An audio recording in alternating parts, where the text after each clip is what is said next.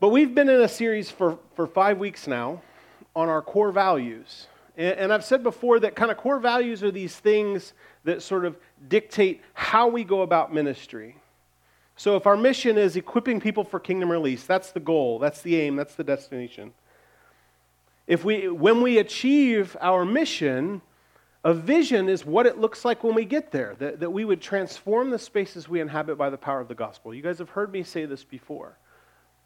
But values are these sort of unspoken things. We don't put values really on the wall, but you see them by what we choose to do and by what we choose not to do. These are core values. Everybody has them, whether you know them or not. You live by a set of values if you are a family first person. Anybody family first? Nope. Okay. Well, that didn't work. If you're a family first person, right, your money goes to your family first, your time goes to your family first, and so you will not do things in order to give your time and energy and money to your family, right? You will do certain things if it promotes family togetherness, right? Like we go on family vacations. This is a value. Whether you've thought about it or not, you all live out of core values. We as a church do too. So, in, in, uh, in our previous messages, we've talked about our core values of worship, that we want to be people who intimately worship God, and that, that we've talked about our value of community, that, that we do everything in community. There's no such thing as solo Christianity. Nowhere in Scripture do you find Christians who are not in community. It's just sort of a, it doesn't exist. The, the third week, we talked about authenticity and how we have to be really who we are. That we bring exactly who we are. We don't try to pretend to be somebody else. Last week I talked about compassion, this idea that we would, that we would move in compassion towards the last, the least, and the lost. This week we're going to talk about discipleship. And, and really, when I say that, some of you will go, oh boy, here he goes. Matthew 28, 18 to 20. Because in 2019, especially with this huge missional focus, and especially in the city, this is sort of like our thought, right? Like, and so everybody's like, what's the discipleship sermon? Go and make disciples, right? That's the discipleship sermon, over and over and over and over and over again. And I've preached that message.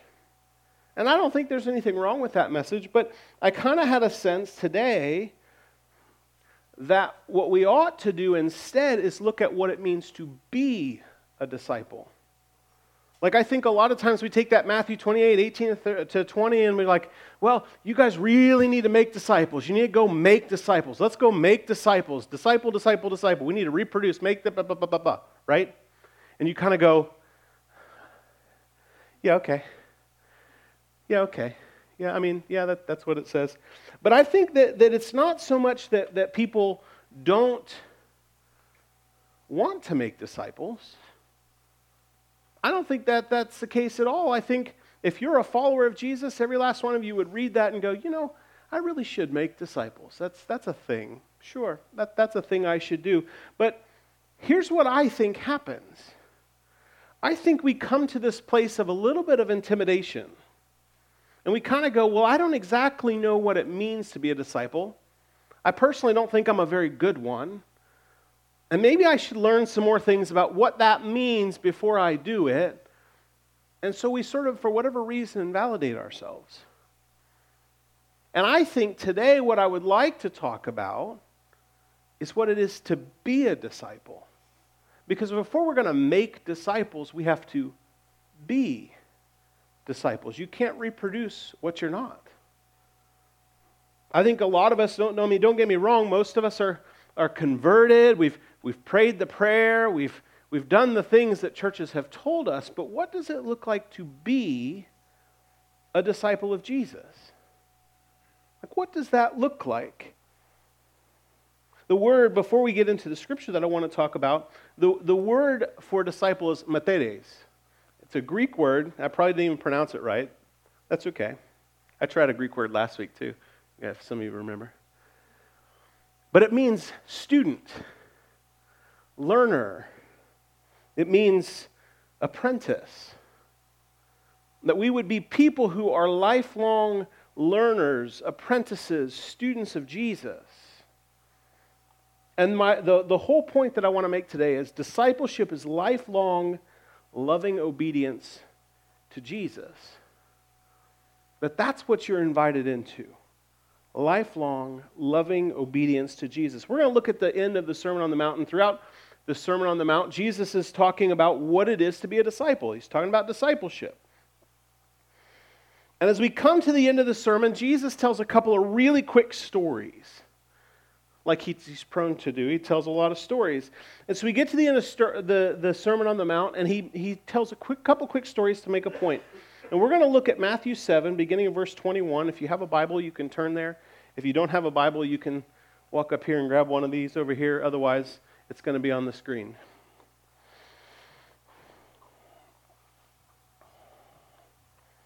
Matthew 7, beginning of verse 21, it says, Not everyone who says to me, Lord, Lord, will enter the kingdom of heaven, but only the one who does the will of my Father who is in heaven. Many will say to me on that day, Lord, Lord, did we not prophesy in your name? And in your name drive out demons, and in your name perform many miracles? Then I will tell them plainly, I never knew you. Away from me, you evildoers. Therefore, everyone who hears these words of mine and puts them into practice is like a wise man who built his house on the rock. The rain came down, the streams rose, and the winds blew and beat against that house, yet it did not fall because it had its foundation on the rock. But everyone who hears these words of mine and does not put them into practice is like a foolish man who built his house on the sand. The rain came down, the streams rose, and the winds blew and beat against that house and it fell with a great crash. When I read this passage of Scripture, quite honestly, it makes me uncomfortable. You know, it, it makes me uncomfortable. I feel like I want to say to Jesus, well, you know, I've done enough stuff, right? They told me I had to pray a prayer. I prayed a prayer. I come to church. I drop money in the basket. I don't do that. I actually do it online, right? I'm, I'm, I'm hip. I'm with it. I have it auto debited, man. That's the way to do it. This is not a sermon on money, but but I've done enough stuff, right? Like at some level, haven't I done enough? Like haven't I haven't I lived into this enough? I mean, beyond that, like I, in most rooms that I show up in, most rooms I show up in, I have a story that's different than everyone else's. Most rooms that I show up in, especially with Christians, most of those people have never sold their house, left their career to plant a church. Most people have never done that. Most rooms I'm in, that is entirely unique.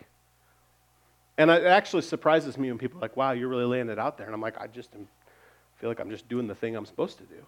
But most, like, I've done a lot for, like, I would say I've prayed for hundreds, if not thousands of people. I've seen people get healed. I've actually cast demons out of people. And so at some level, there's part of me that wants to go, Jesus, haven't I done enough? Like, can't I just sort of like mail it in, you know? Aren't I good enough? Haven't I done enough stuff? Don't you think I'm, I'm good enough? And it says, Not everyone who says to me, Lord, Lord, will enter the kingdom of heaven. That should, that should cause us to sit up and take note. You ever read passages of Scripture that make you uncomfortable? Read Hebrews. I mean, just, just read, you know, I mean, it's like 13 chapters, and it will scare the crap out of you if you've been a Christian for a while. Honestly. You'll say, well, didn't I do the thing? Aren't I in? Can't I just sort of check that box? Like, yeah, did that. I'm secure. Got my fire insurance policy it ought to, it ought to, at the very least, and I'm not trying to scare you, don't hear me wrong, okay? But it ought to cause us to sit up and take note when we see these things that say, not everybody who says to me, Lord, Lord, is going to be in the kingdom of heaven. That there are people who live their lives going, I'm good. I'm in. I did the thing. Who will meet Jesus on Judgment Day and he'll say, Not you. I mean, let that soak in for a second. I know we kind of want to go, well, you know, that's not Jesus. Because Jesus loves everybody. I think it's true that Jesus loves everybody. And at the same time, he said it. Like it ought to cause you to go, well, wait, wait, wait, wait, wait, wait a minute. I'm a little uncomfortable with this. You know, there are certain passages of Scripture that, that require a little bit of, you know, context, a little deeper context, a little bit more understanding. We kind of need to dig into culturally what's happening uh, to understand, like, exactly what it means before. Let me assure you, this is not one of them. This is one of those passages that when Jesus says, Not everybody who says to me, Lord, Lord, will enter the kingdom of heaven, he means it. It's not like you go, Well, if you look at the Greek, it's. Uh, it actually means not everybody who, there's, there's nothing. There's just nothing. Like, do you feel that? Do you actually feel that? This is Jesus talking. Now, some of these people that he's talking about are probably people that we would go, you know, they raised their hand, they prayed the prayer. If I'm counting, I would go, it's a conversion. Check, mail that one in. There's one that there's something about that that falls short of what Jesus intends. And my point here is that conversion is not the goal. I've heard a lot of people, I've heard a lot of talk about, well, how many salvations did we have? How many conversions did we have? Let's make sure we count those things. Do you know Jesus doesn't ever tell us to count that? Conversion's not the goal. Well, how many salvations did you have? I don't know. We'll see when we get there. It's not the goal. And before we decide that we're all safe, before we go, well, you know, I'm in the vineyard, so I'm good. I'm safe. I'm, I'm A OK. Let me just, re- like, call you to read Paul. Paul, like, Paul's saved, right? Like, when you go, Paul, he's, he's good. Paul's safe.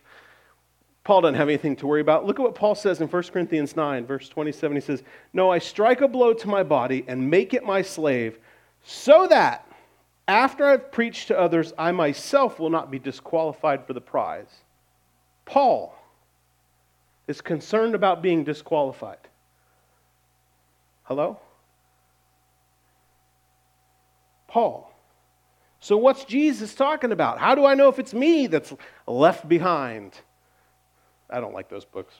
It's my poor attempt at humor. Just had like little levity. It's like everybody's like, "Are you telling me I'm going to hell?" I'm not saying that. Look again at what it says. It says, "Not everyone who says to me, Lord, Lord, will enter the kingdom of heaven, but only the one who does the will of my Father who is in heaven." What Jesus is saying is talk is cheap. It's not enough to get someone to pray a prayer. He's not after converts, he's after disciples, people who will live their lives in alignment with the will of God. Jesus is pointing to a reality that's really hard to get Protestants to buy into. Catholics get it. What Jesus is saying is what you do matters. The works that you do matter. Now, before you write me letters and send me new text messages, and hear me correctly, salvation is absolutely a free gift from God. Absolutely, without a doubt. Salvation by grace alone, through faith alone, in Christ alone. Salvation is absolutely a free gift from God, but you can't earn it. But the measure of salvation, the measure of salvation is the works it produces. Think I'm making this up. Let's look at what James, the brother Jesus, says. Verse 26 of chapter 2, he says, As the body without the spirit is dead, so faith without deeds is dead. What you do matters. Friends, conversion is not the goal. Conversion is one step on the path to discipleship. Discipleship is the goal. So if this is the goal, what is discipleship? You're like, come on, turn the corner, man. I'm I'm not really sure about all this. If, if that is, let, let me point out two things that Jesus teaches us in this passage that mark discipleship. Look with me at verse 22. It says, Many will say to me on that day, Lord, Lord, did we not prophesy in your name, and in your name drive out demons, and in your name perform many miracles? Then I will tell them plainly, I never knew you. Away from me, you evildoers. These people call out to Jesus, Lord, Lord. They're not doing bad things. It's not like they're calling out to Jesus, Lord, Lord, and in the meantime they have their harem, right? They say, Hey, we, are prophesying in your name. Hey, we're, we're healing in your name. We're casting out demons in your name. We're doing miracles in your name. These are good things. These are God things. These people are people of action, which is more than we can say for much of the American church, honestly. And when they hold their deeds up to Jesus, he says, Away from me, you evildoers. You're like, Derek, this, I thought this was getting better. I don't feel any better yet. Why does he say that? What went wrong? I mean, if you fast forward three chapters later, what does Jesus tell the disciples to do when he sends them out? He says, As you go, proclaim this message The kingdom of heaven has come near. Heal the sick, raise the dead, cleanse those who have leprosy, drive out demons. It seems like they're doing what he said. Doesn't it? So, why were they left out? Verse 23 Then I will tell them plainly, I never knew you. I never knew you. Here's why the first part of discipleship is intimacy with Jesus. Being a disciple requires intimacy with Jesus. Where he says, I never knew you, the word here implies deep intimacy. It actually gets used in other places as an idiom for sexual intercourse. Deep intimacy, deep knowing. It's not that they did bad things, it's that they did God things apart from intimacy with Jesus. For some of you in this room, you know what that's like. If you've been a leader, a Christian leader at, for any amount of time, you, you can probably know this feeling, right? Like some days you feel like you're at the top of the wave, right? Jesus is like pushing you forward, and you're like lead, you're just leading people out of just so much intimacy with Jesus. Your preaching is on fire because you're just like, Jesus is like grabbed your lips and he's doing this with them. and your worship leading, like your hand just does things and, and like the Spirit of God falls on the place and you're like, wow, right? And then there are those seasons where you're like, I don't know if I even know Jesus anymore. If you've been a Christian leader for any amount of time, you know that. Some of you today are in that place. That's where you are. You're in this place of like, I don't even know if, know if I know Jesus right now. And if that's you, can I just say something to you? Just me and you, just the two of us. The scary part of this is that it will feel like you're okay. It will feel like you're okay because do you know what? Jesus so loves the people that you lead that even when you suck, he will move. That's a good thing and it's a bad thing, isn't it? I can stand up here and preach so far from Jesus, and people will get saved. People will surrender their lives to Jesus and walk out. You guys, some of you guys know Rob Morgan, the lady that led him to Jesus. If you, I mean, if you haven't ever heard that story, I don't have time to tell it right now. Led him to Jesus. She doesn't believe in God at all anymore. God will use you in whatever room that he, you get placed in, and the person who misses out is you. It's a scary place to be in. And can I just say, your number one job is to rediscover intimacy with Jesus. Your number one job. Clear your schedule. Stop doing everything else you're doing. You need a connection to Jesus. That's your number one job. Take whatever measures it takes to rekindle intimacy with Jesus. Discipleship requires deep intimacy with Jesus and being known by Jesus. One of the primary ways that you can do this. How many of you would say, I have a, a regular quiet time with Jesus? If I looked at my calendar, about half of you. One of the ways you can start doing this is to develop a regular quiet time with Jesus. Take your calendar. You can pull your phone out right now, even if you want to. decide when you're going to do it, take a 30 minute window, and just put Jesus every day. Pick a 30 minute window that you're not going to get distracted in and just put Jesus. You put it on capital letters. I mean, in some of these, you can put an emoji right by it, like a kissy face or something. Whatever it takes. Put Jesus on your calendar for 30 minutes every day. Just take 30 minutes. And if you don't know how to get started, let me just sort of give you how I, for years, I did the exact same thing. For years, I get a Bible, a pen, and a piece of paper, notebook, if you want to keep track of it over a long period of time. I think it's helpful. Take your, take your Bible, your pen, your notebook into your, your, your quiet space and get quiet before the Lord and say, God, would you come and speak to me through your word? And if you've never done this before, I would start in Matthew, Mark, Luke, or John. Just, just sit down with this and begin to read slowly and deliberately. This is not reading for accomplishment, this is reading for intimacy. We're just waiting for God to respond, right? God has drawn us to this place. We're reading and we're waiting for God to speak something to us. So you read until something begins to jump off the page at you. And I always, if you're not comfortable with it, I mean, some of you don't like writing in your Bibles, but underline. Like, write, write stuff in your book. Underline that passage, and then take your notebook and write that passage or that little section of Scripture on a page. I'd put a date so you remember. I mean, you can draw pictures if you want. And then ask God, why is this jumping off the page to me? What are you trying to say to me? And then I always write observations, just things that jump out. And then I write some application, like, how, God, how do you intend to use this in my life?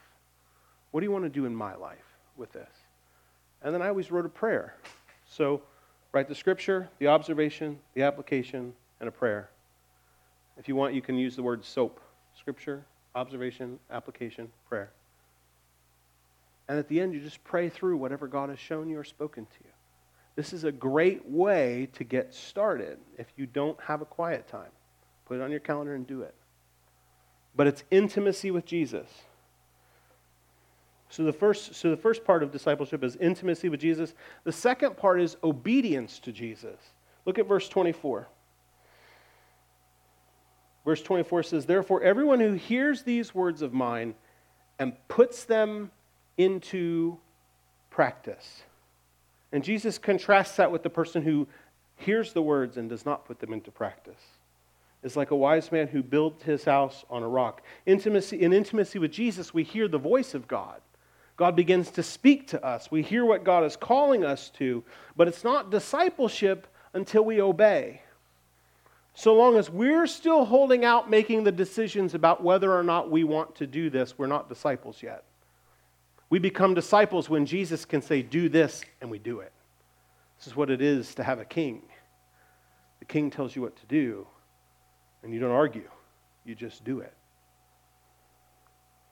It's not about what you know, it's about what you do with what you know.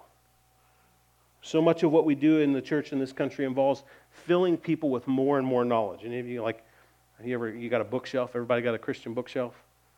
You got, you got one, two, three, got a room. More, more knowledge, right? We're so children of the Enlightenment, aren't we? Man, if we just give people enough knowledge. But here's the problem most of us are educated far beyond our obedience level. I know I am. I know way more stuff than I live out. I would encourage you to take stock of where you are. Jesus gave the Great Commission. Here's, uh, here's what we live like he said. Here's what we think he said. We think he said, Therefore, go and make disciples of all nations, baptizing them in the name of the Father, Son, and the Holy Spirit, and teaching them everything. Teaching them everything. Here's what he actually said teaching them to obey everything I have commanded you. And there's a world of difference between the two. But if we live our lives with this enlightenment mentality. It's like, hey, if I just give them more information, they'll move, right? If I just give them more information, they'll do the right things. And if people aren't doing the right things, well, they just must need more information, right? This is what we do. We just throw more information at it. And if we're honest before the Lord, we know that's not how it works. If we're really honest before the Lord, we know that's not how it works.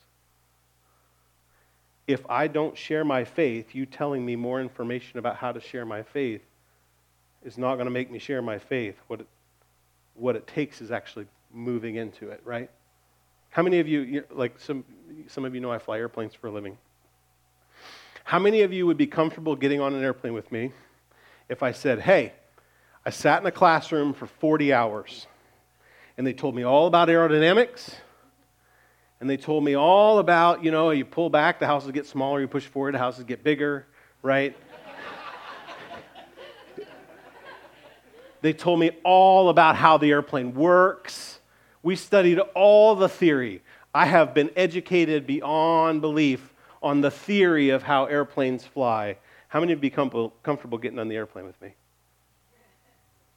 And you laugh. Why?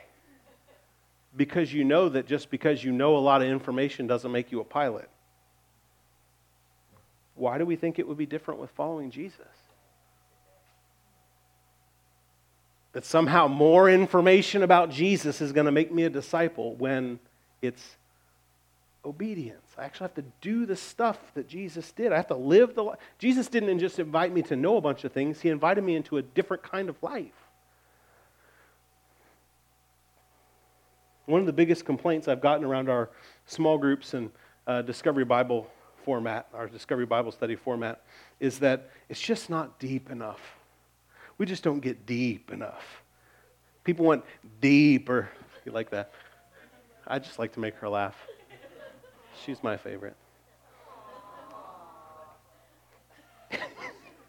we need deeper study. We need deeper knowledge, right? And here's the problem. Here's the real problem with this. I have yet to find anybody in this church who is 100% obedient to the teachings of Jesus. And we're just talking about the basics, just the basic stuff. So, what are we going to do with deeper study if we haven't mastered the basics? trick ourselves into thinking we're further than we are? I mean, just look at the Sermon on the Mount. Like, we're just, not the whole book, just like four pages of the book. Let's just look at four pages of the book. Jesus says this Anyone who is angry with a brother or sister will be subject to judgment. Anybody still struggling with anger? What about this, eh, guys?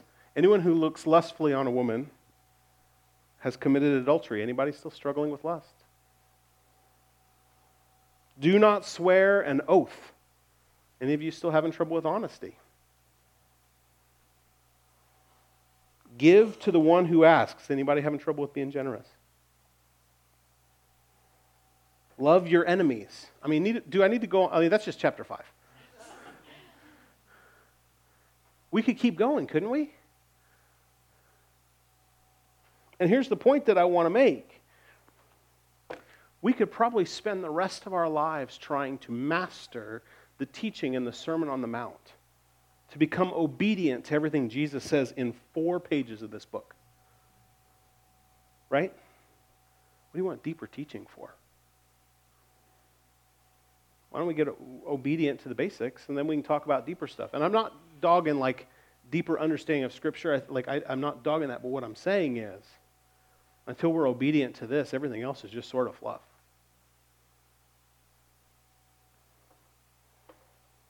There's never a point in your life where this ceases to be true. That following Jesus is an invitation to lifelong intimacy and obedience to Jesus. It never changes. In fact, the longer you do this, the more you go, is this ever going to get better? right? Anybody, you can agree with that? Some of you like, sometimes like, man, I feel like I'm still struggling with the same thing. I'm still trying to love my neighbor as myself. I love myself pretty good. My neighbor, however, maybe our reelected mayor can do something about my neighbor. love you, Matt. We're all invited into this. Do you know that? We're all invited into this. Lifelong discipleship. It's intimacy with Jesus and it's obedience to Jesus. And honestly, I think if we, if we would lean into that, you want to talk about like standing up here and beating people over the head with Matthew 28? Make disciples, make disciples. I can beat you over the head with that for the next 10 years. But here's the deal until you get this part, you're not going to know what to do. And once you get this part, it's part of obedience to Jesus. He just sort of like propels you out. Intimacy with Jesus will give you a heart for lost people because he seems to love them quite a bit. We got to have something to give away.